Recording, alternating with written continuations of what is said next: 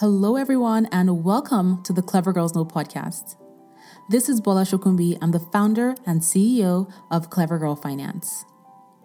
The Clever Girls Know podcast is a podcast for women offering a space for conversations around personal finance, business, life, and living. I'd love for you to subscribe to this podcast, and you can do that everywhere you listen to your podcast episodes. And if you love what you listen to, head on over to iTunes and leave a review so that other amazing women just like you can find this podcast as well. I'd also love for you to stop by clevergirlfinance.com. We have new content on the blog multiple times a week. We have over 30 plus free courses. Plus, when you sign up for a course, you can talk to a Clever Girl Finance mentor for free to get encouragement, motivation, or if you just want to have an open, no shame, no judgment girl talk. Finally, check out our YouTube channel. Just search Clever Girl Finance on YouTube. And if you don't already follow us on Instagram, you can find us at Clever Girl Finance. Okay, so let's get into today's episode. So, today I am super excited because I have another incredible special guest. Her name is Dee Olateru, and Dee is a CPA and executive at a top four US accounting firm. And she's also an immigrant, but her story did not always start out that way. So, Dee graduated from college with a ton of debt and couldn't find a job, and then started working at a light fixture company earning $10 an hour. And so today I'm excited to have her on to share her story, her journey from going to that, going from that $10 an hour job, navigating life in the US as an immigrant to becoming an executive at a major firm and earning six figures. Welcome to Clever Girl Finance, Dee. Thank you so much, Bola. Thank you so much for having me. Um, I've been a fan of your platform since your photography days, your Nata photography days. And so it just feels, you know, just full circle to be sitting across from you today and having this conversation. And it's been a joy to just watch your journey. Um, I'm so grateful to have you here. And that means you go way back with my early, early days. So you know those beginning stories I write about in the books. But I would love for you to tell everyone who you are and what you do. Absolutely. So I'm Dee Olateru. I'm an executive at one of the big four accounting firms here in the US. Um, I'm a CPA, I'm a travel blogger, I'm a Nigerian immigrant here in the US, and I'm also the founder of The Rich Immigrant, which is a platform established to change the narrative of what it is to be an immigrant by empowering first and second generation immigrants to attain financial independence and um, maintain our identities and just live fully in the countries that we call home. So you and I, um, we have a lot in common. We're both Nigerian. We're both children. We're both immigrants. Um, both moved here for college. Um, I moved here from Europe. You moved here from Nigeria, but I went to high school in Nigeria. So we have a lot in common. I can have a lot of perspective of where you're coming from. So I wanted to talk to you about just your experience, right? So we've talked about you, or I just shared that you had this ama- amazing role as a CPA at a big four firm. You earned six figures, but you didn't always start that way. When you first came out of college, you couldn't find a job and you ended up working at a light fixture company. I'd love for you to share more about that experience. How was it going through that experience and how much debt did you have? How did you navigate the emotions of having this debt but not having a job? You know, I want to know more about those early days of you coming here as a brand new immigrant trying to navigate um, your life. So yes, I as an immigrant, or I'm an immigrant, you know, graduated with a great, you know, great um, with honors. Um, was active in college, took on leadership role. I actually had a social life in college. I don't even know how I did all of that. Um, however, I was a student on a visa, and so I applied to more than 500 jobs and um, kept getting no. And so, you know, I had credit card debt. I had um, a bit of my last semester of tuition left. And so I didn't, I didn't have access to student loans as an international student. So while I wanted to get the loans, I couldn't. And so I had to, I went to a cheap school. I did extracurricular activities to get in-state tuition. So it was about 4,000 per semester. And it was my mom and my dad, and my sister, all in Nigeria were contributing to my tuition. I was working in school to pay for my tuition and my, all my living expenses were on me. Um, I applied for every scholarship under the sun, even as little as $250. Um, and so, you know, and, I, and then as I graduated, I was also then looking at graduate school, which was about $50,000 a year. And I didn't have a co-signer for a loan. And so I was kind of dealing with all of that. Um, and then I, without getting a job, even though I was qualified, right? Um, so I can talk more about working in the factory, but hopefully I've answered that question. So that's really interesting. And again, there's many levels at which I relate to you, right? Going to school and um, I couldn't qualify for student loans either. I didn't have a co-signer to co-sign for me. And my mom was the one who helped support me to, through college. And she was working while I was going to college. Um, like you said, your sister, your parents were helping. And I feel like, you know, when you um, immigrate here and people hear that, well, someone is paying for college or helping you um, go to college, people don't always understand that it's not because the money is just flowing.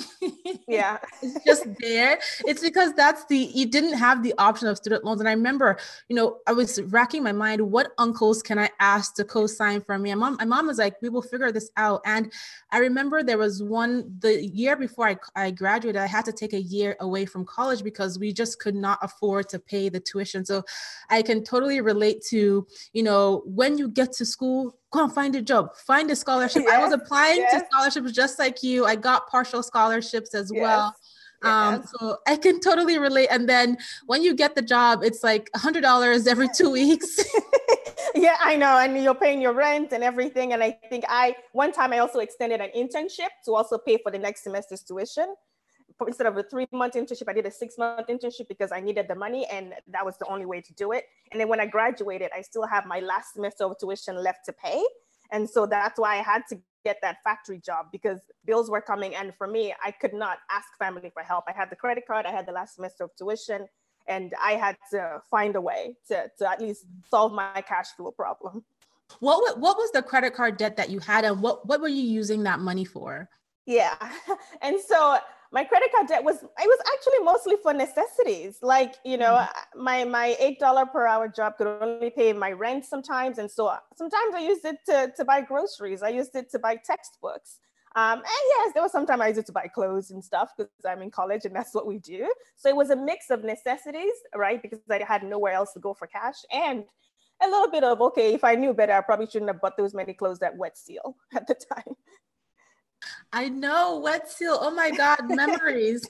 yeah, yeah. And so I probably had about seven thousand dollars in credit card debt when I graduated, and I probably had like you know um, three thousand left of my last semester's tuition. So it wasn't a crazy amount of debt. But the thing is, as I went to grad school, I, I then acquired more debt. That by the time I actually got my proper job, I probably had like twenty two, twenty three thousand dollars in debt mm-hmm. um, at that time. So, one thing that you said that stood out to me was that you applied to over 500 jobs, right? And you didn't yes. find one. Yes. And so you ended up getting this job at a factory, um, yeah. creating like fi- light fixtures, getting $10 an hour how did that impact your ambition especially as an immigrant knowing that your parents now have this high expectation? We spent all this money helping you to get through college. What do you mean you're working at a factory after graduating top of your class summa cum laude um, earning 10 $10 an hour? How did that impact you emotionally?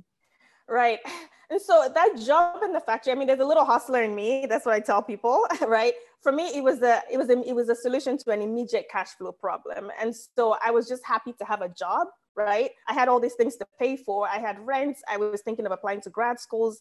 I, going to family was not an option because I knew their sacrifice for over the past few years and I could not do that. And so I knew that I wasn't going to do it forever, right?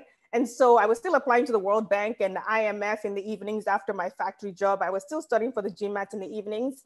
And I was the most educated person on the factory floor, which was interesting in itself. Um, and I think that's always a part of my journey that I'll always be proud of. But I think what actually was the blow to me was the rejection after rejection. So the working in the factory was like, okay, I gotta do what I gotta do. But the rejection after rejection after rejection, knowing that I was qualified, I think that was that was hard. And I think there were moments where, you know, I would cold reach out to recruiters and all of that stuff, and I would come so close, and then they would just go cold and stop responding.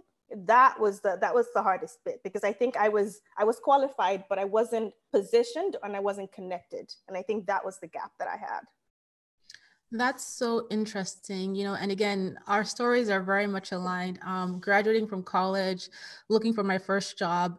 During that process, I got a job at CVS in the photo department. Um, I think they were paying me much less than ten dollars an hour, like six fifty.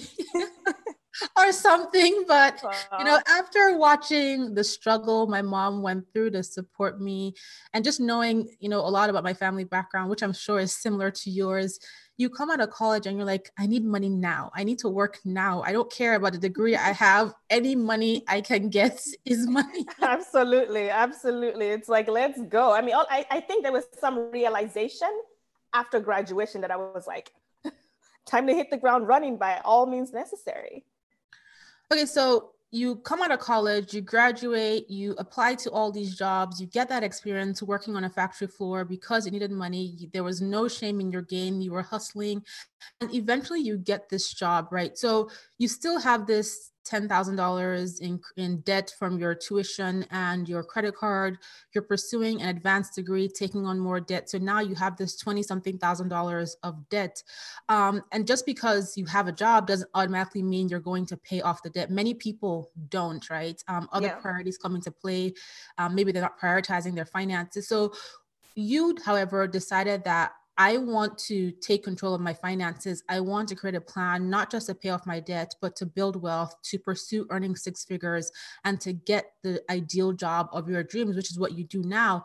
How did that progression happen? How did you make a decision to focus on becoming debt free, to get your finances in order, to pursue the job that you have now, to pursue that six figure income, and to build wealth? Yeah, thanks. That's that's a great question. Um, I think the fire was lit in me on the factory floor, right? When I was earning $10 an hour, I started, I started to realize that this was not the life that I wanted for myself. And so I was, I don't know what I Googled when I stumbled on personal finance blogs, you know, back in the days. And um, I realized that I knew nothing about the financial system in the US, but I think that fire was lit on that $10 per hour, per hour salary.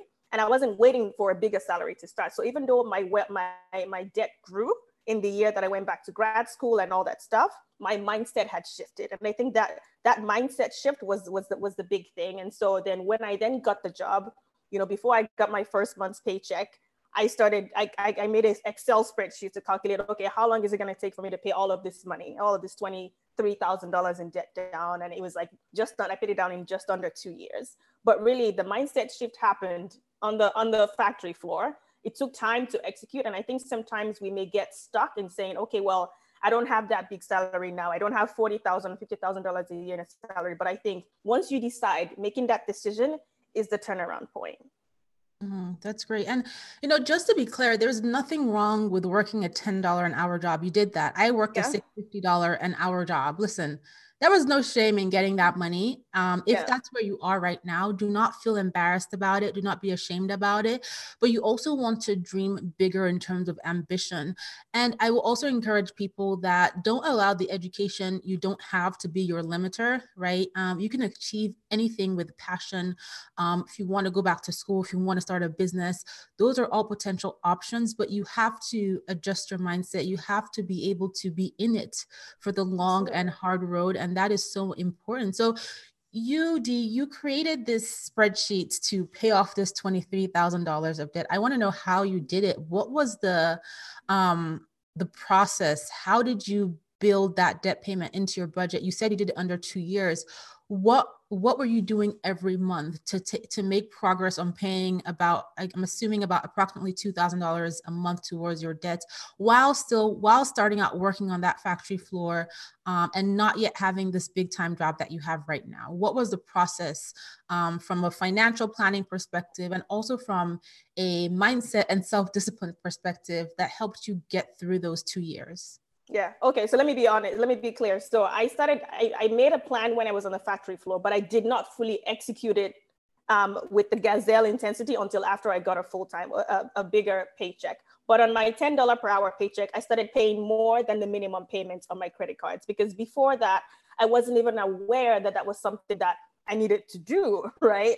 And so with my, you know, $100, $10 per hour, I said, okay, here's how I'm going to increase my paycheck um, my increase my my pay, you know, my credit card payment every month. But I also looked at, well, here's how I'm going to reduce my spending on my credit card. So I think as you, as I started to become somewhat financial financially literate, I would say I was probably an infant in the stage, but at least I started having the, you know, I started having the mindset of, well, I'm not going to increase my debt if I don't have to. You know, I'm going to pay more than the minimum payment, and I'm going to, you know, at least I took extra hours. I worked overtime in the factory because I had other things going on that I had to save for. I was applying to go to grad school, and I didn't want to put that on my credit card.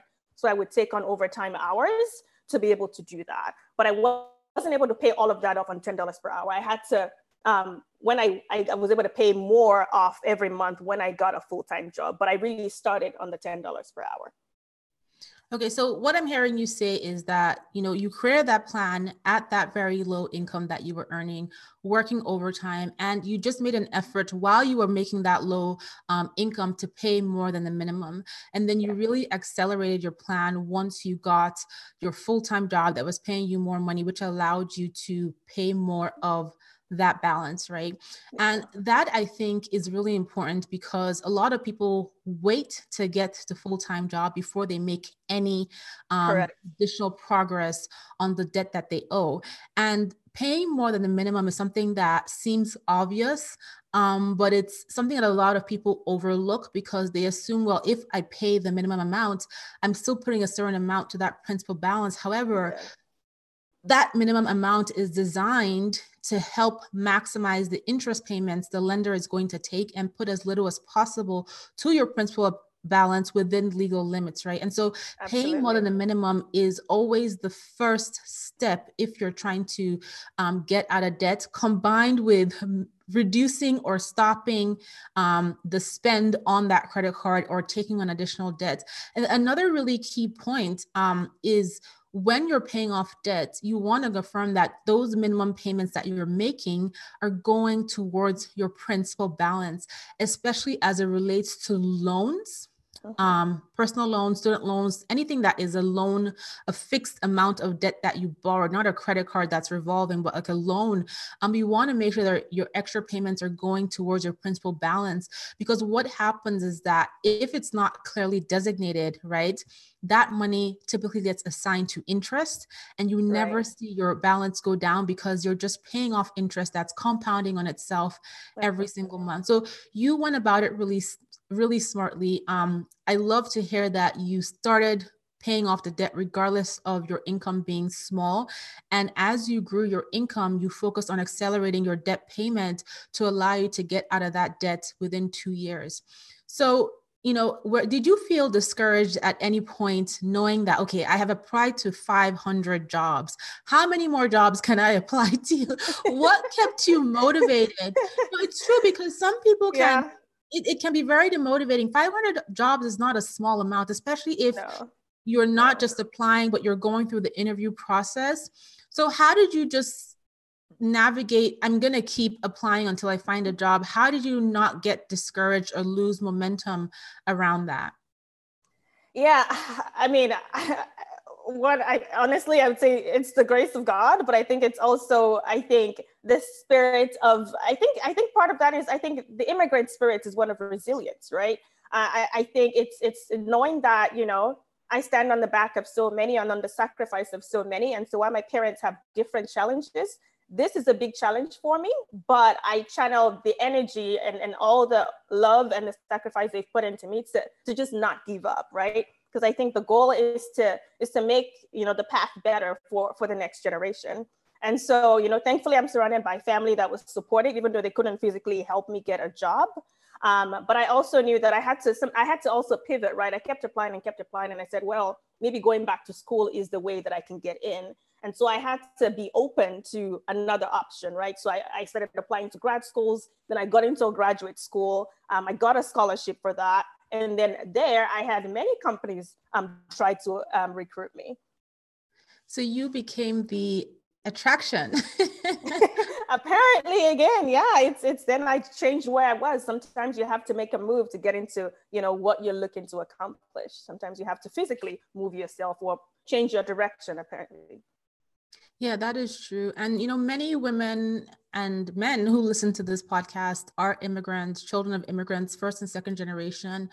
You know, and I would love for you to share from your perspective what are the challenges that you see a lot of immigrants facing, especially as it when it comes to assimilating into um, the U.S. financial system. I know that I have experienced many of them. I have seen my parents. Um, navigate through many of them, right? Being back and forth yeah. here and Nigeria. And I, I can imagine that for someone who doesn't have the opportunity that we have. So we're fortunate in the sense that we came here um, with the opportunity to go to college, right?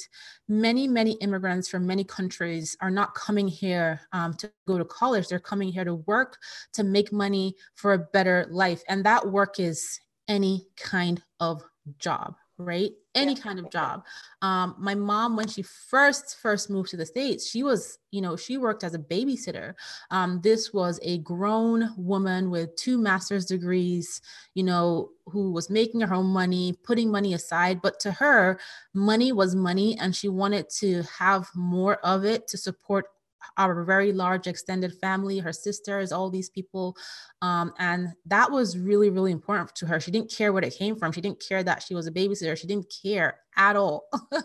she yeah, was going to make yeah. money. So I'd love to, to hear from your perspective some of the challenges um, that you you see other people going through and just advice that you would give immigrants yeah. you know just navigating what sometimes is a difficult system what sometimes is complex and overlooks them and isolates them um, in many instances yeah, no, thank you. That's a great question. And that's, you know, the immigrants are just a, a, a community that I have a big burden for personally. Um, you know, financial literacy is, is, is a challenge that we face, right? And, and I think many times I would say in my experience, I didn't even know what I didn't know. You know, I think I was in the dark, but I thought everybody else was in the dark. I thought darkness was the norm when it comes to finances. So I think, you know, financial literacy is a problem across the world because even though I went to college here, it's not taught in college, right? And also, I, my family's not raised here, so I didn't even have anything to learn from my parents here. I stumbled upon personal finance blogs, stumbled upon it. And so I want to hold space for immigrants that just don't know. And I think there's also a, maybe a shame to, to asking or asking for help to better understand it. I re- when I was paying off my debt, I did not tell my friends what I was going through. And so I, now, now I'm the biggest person to just say we need to have more money conversations. And so I feel like if you talk to people, you know better. And now I also diversify my friendship groups. I have friends based in the US that are way far along on the investment journey because they were born into families that prioritize that. And I learn from them. And then I tell my immigrant friends because we are all going to win. And I love that there are platforms like Clever Girl Finance that that you know share this information in ways that it wasn't previously available to us. I think immigrants work super duper hard. We work incredibly hard, um, but we may not always put our money to the best use, right? Even for me, I, I had paid off my debt, but I investing was still like not on my radar for a few years, right? And so sometimes we work hard, but we don't make our money work hard enough for us. And I think again, that's part of that, just a knowledge gap, right? And so, you know, sometimes when I try to start investing, I started looking into things and then I literally opened a brokerage account and then I froze. I did nothing for three years. I saved $5,000, put it in there, and then I did nothing because I did not know, and nobody in my world knew. And so, you know, I think immigrants, we can get stuck in a cycle also of what everybody else is doing in our immigrant circle. And I think we need to be intentional about, you know, branching out, but also giving ourselves grace to say, okay, well, I didn't know better five years ago, but now that I know, I'm going to learn and I'm going to just do better one day at a time. That is that is so great. And you know, the I think the challenges with immigrants and finances is, it's so multifaceted. First of all, you come from a different financial system um, into a whole new world, tax, different yeah. tax complexities, different retirement complexities it's really hard for someone to understand. And then there's also that obligation that many initial yes. and first generation yes, immigrants yes, have where they're constantly sending money. Listen, Western Union and MoneyGram are their next, the second place they oh go my gosh. often. Yes. And it's sending money and to, to, different people and you know a lot of times is at the expense of your goals and you know i was watching an incredible lady on um, youtube the other day and she was talking about how she realized that she was sending so much money home to western union and the people she was sending the money to where um, you know they were just spending it anyhow because they yes. thought that she had yes. this unlimited yes. tree in the back of her house and she's like hustling the streets everywhere yes, trying to yes. work overtime um you know all of this stuff to send money back and they're just doing whatever and you know not everybody is doing whatever but at some point you really have to say okay you've come to this this land of opportunity because that's what america is despite the craziness mm-hmm. knowing yes. where you and i come from yes knowing where we come from, right? I know regardless of the madness here, and there is some madness here, where we're coming from. I, I, I to me, this is a great place to be, right? And I love yeah, Nigeria. I, I, you know, I go there all the time. My family lives there. My dad lives there. It's an amazing place, but yeah. the opportunities here are real and that's why people all over the world want to come here right this is Absolutely. a land of privilege whether you believe that or not and people want to tap into that privilege to support their own yeah families and give their own families a better life and you know and they want to do it honestly they want to work hard and so yes. again it's that challenge going back to the topic it's that challenge of the financial education it's that challenge of the obligation to take care of your whole family right and that's something that just minorities in general in the us are obligated yes. whether you're an immigrant or not um, yes. and then it's that um it's that um, embarrassment and shame. Um, there, there is a statement that people used to say all the time when I was growing up that America is a leveler. So basically, you can be whoever you think you are, wherever you're coming from, the god of your castle, the king. Yeah, yeah, yeah. But when you America will humble you. America will humble you, right? You're gonna get on the yeah. same lines as everybody else. You're, you know, mm-hmm. just you're not gonna be the king you thought you were, wherever you're coming from. And yeah. there's that embarrassment where people are like, for instance, my mom has many friends, like, what's you left Nigeria to come and work as a babysitter to do yeah. what? Like it's that, yeah, that also that burden from friends and family. Um, meanwhile, these people don't have much going on. Exactly. Yeah. Yeah. Yeah. Yeah. I want to that burden that you talked about and the need to provide and support your family. And I think it depends whether you're first or second generation. I think I have friends that were born here, but their parents are the immigrants. And sometimes we feel so grateful for the sacrifice that we forget that we need to save ourselves first, right? And so, you know, I want to support my family. I mean, when I go to the table to negotiate for my salary, I'm negotiating. You see me, but there's an army behind me. You know, I want it's it's it's a it's an honor to support my family, but I I need to put on my mask and put on my life vest first. And I think sometimes as immigrants, yeah, you were talking about people that sometimes people at home don't understand how hard you're working for what you're doing. That people um, they they miss out on investing in their future by sending money to a family where it may not be critical. So I think that we do need to take responsibility for drawing boundaries and saying, okay, is this a need or is this a want? And is this the best use of my resources now? Right. And so if it's like, okay, let me save and invest for five years, because 10 years down the line, you'll be in a better position to better support your family. And so I think it's something that we struggle with, but I hope that we're able to start to to, to put on our own masks first and save ourselves first while still honoring the sacrifice of our families. Yes, that is so important. It's it's not that you don't want to help people you care about. Um, my mom and I have this conversation often. It's that you need to secure yourself and secure your family, and knowing that if something were to happen to you, those people are not sending the money back to you, right? yeah, not yeah. coming back to yeah. you, and you know, it's yeah, it's it's it's challenging. It's interesting, but um, you know you have made it work. You you've probably made your parents super proud. They probably tell everybody my daughter is my dad is top them yes. That's what they my do. dad is the king of that. He's the king of that. My dad is the king of that.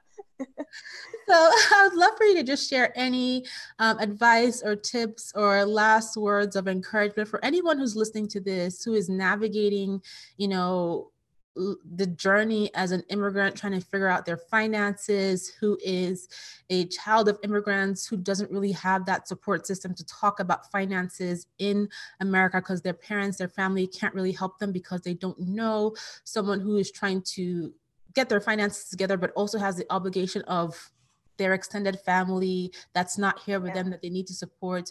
I'd love for you to share any encouragement, any tips, any advice um, based on your own experience and the experience you've seen other friends and family around you have.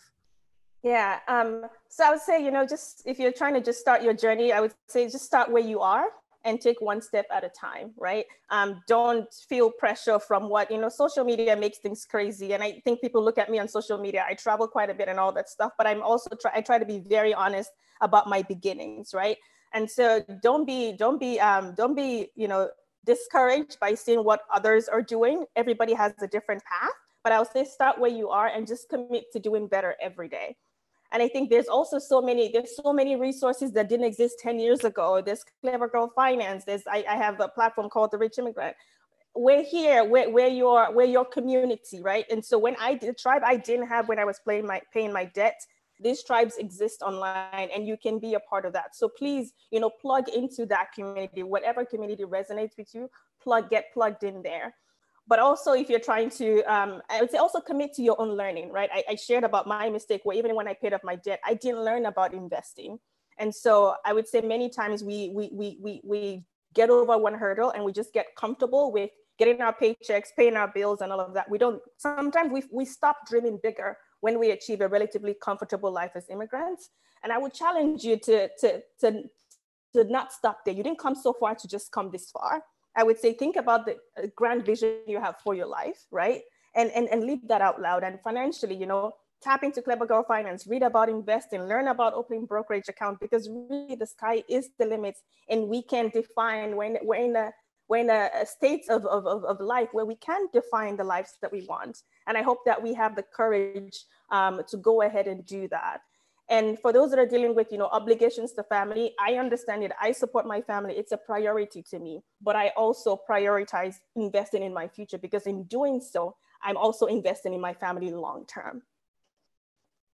I love that advice. And I love that you talk about don't get comfortable um, because you've built a comfortable life that you dismiss your dreams and you didn't come this far only to come this far. That is so so key. Um we're all guilty of oh yeah you know i'm okay here. This is so comfortable. I, I haven't quite yes. gotten everything i want but you know this is cozy and we, we don't want to step out of our comfort zones um, but there's so much more um, that you know we have to accomplish as women you know um, as immigrants as mothers as business owners you know as whatever you want to be in your life um, don't yeah. settle don't get too yeah. comfortable. Um, I love that advice. So, Dee, what is your clever girl superpower? My clever girl superpower is creating what I wish existed. Um, I think whether it's from you know creating a platform to talk about money with immigrants and have these money conversations that we don't have, or to showing that I can show up as a Black woman and travel the world and I've been to 56 countries and I showed that on social media because it didn't exist when I started traveling, or to just having career conversations with immigrants and women of color because I think that we need to show up for ourselves at, at work as well. And so that's my superpower is creating things that I wish existed on my journey. I love that. And you have been to 56 countries. Tell me more. well, it started after I paid off my debt, but I always wanted to travel. I always wanted to travel. And um, of course, I wasn't from a family. My first flight was to come to America to go to college. Wasn't from a family that traveled, but it was always something that I wanted to do. And so when I paid off my debts, I booked my first trip backpacking by myself to Greece and Turkey. I was supposed to go with a friend, but she had to cancel. And I was again in that position like, can I do this? Should I do this? My family is like, who do we know in Greece and Turkey? and I was like, nobody, but I really want to do this. And I'm so glad that I, I went ahead because it triggered something in me because there's a fearlessness with me when it comes to travel. And I, I mean, from that, I've pursued, I've been worked for my firm on four different continents. I've done a secondment to the UK, came back to the US, and travel is just my my passion. It's the way that I, it's another way that I show up in the world. And so um, I show women or for the working woman or the black woman in diaspora how to do that. And I did a lot of that. I've done all of that on a Nigerian passport, which is a lot, a lot of work. Because you have to get those visas, girl. I'm a professional visa applicant, yes. That's amazing. You know, I remember um, being um, a, a, younger, a kid, um, and then you watch all these, um, you know, American shows, and the kids are going on summer vacation. And I'll tell my friends, "Hey, mommy, you know, dad, I want to travel," and they're like, "Travel to where?" Travel where? travel to travel to where? Yeah, yeah. It's well a whole nother topic on how vacation and just taking time for life was not part of my childhood or anything we considered. What have you done in your life that you need a That was my mom. Yeah. What have you accomplished in your life? You hmm? that you need a vacation. From what? and to what? Please sit down at home. My friend. So, yeah. You have this incredible platform called The Rich Immigrant. And yes. I'd love for you to tell everyone, everyone listening more about what you offer, where to find you, how to connect with you, and all of that good stuff. Yes, absolutely. The Rich Immigrant was born in quarantine, believe it or not. Um, and as I as I started to think about people affected by job losses due to COVID and all that stuff, again, I thought about the immigrant community. I was going to do a travel podcast, but I thought, well, that's the easy way out. How about I solve a problem? And you know, when you think about the word immigrants, you know, rich doesn't always come to mind, right? You think about people that escape from their countries and are struggling, and maybe that's part of our stories, but it's not the full story, right? And so, you know, I just want to change the narrative on what it is to be an immigrant and to have a platform that has conversations and talks about things from the basic stuff that helps people um, just live fully, right? So part of an immigrant is not just coming here, and I think many times we also play small in the workplace and all of that.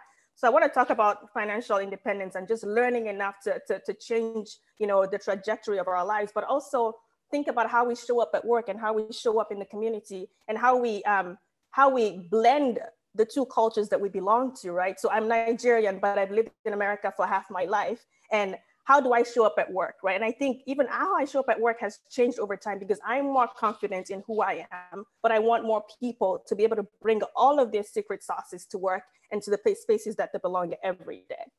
And so I created that platform to talk about money, but I also talk about things like, you know, how immigrants can show up for themselves at work. I talk about lending money to families. Should you do this or not? Um, and so it. that's yeah, and so that's what the Rich Immigrant is about. It's just a place to help immigrants live their full lives. Um, and you can find it on Instagram. It's called The Rich Immigrant. And you can visit the website at therichimmigrant.com. And the podcast is The Rich Immigrant Podcast. That is awesome. And I will be sure to make sure that we put all that information in the show notes so people can find you uh, and check out what you have to offer. And I love what you're doing with your platform. And I wish you tons of success. No, oh, thank you. And thank you for inspiring. Thank you for leading the way and inspiring people like me to even have the boldness to step up. I appreciate that. I'm grateful to have you on here. And thank you so much, Dee. Thank you. Thank you so much for tuning into this episode, and I hope you enjoyed it. If you've loved the episode but you don't yet subscribe to the podcast, you can do that everywhere you listen to your podcast episodes. And head on over to iTunes and leave a review so other amazing women just like you can find this podcast as well. Thank you so much for being here, and I'll talk to you on the next episode.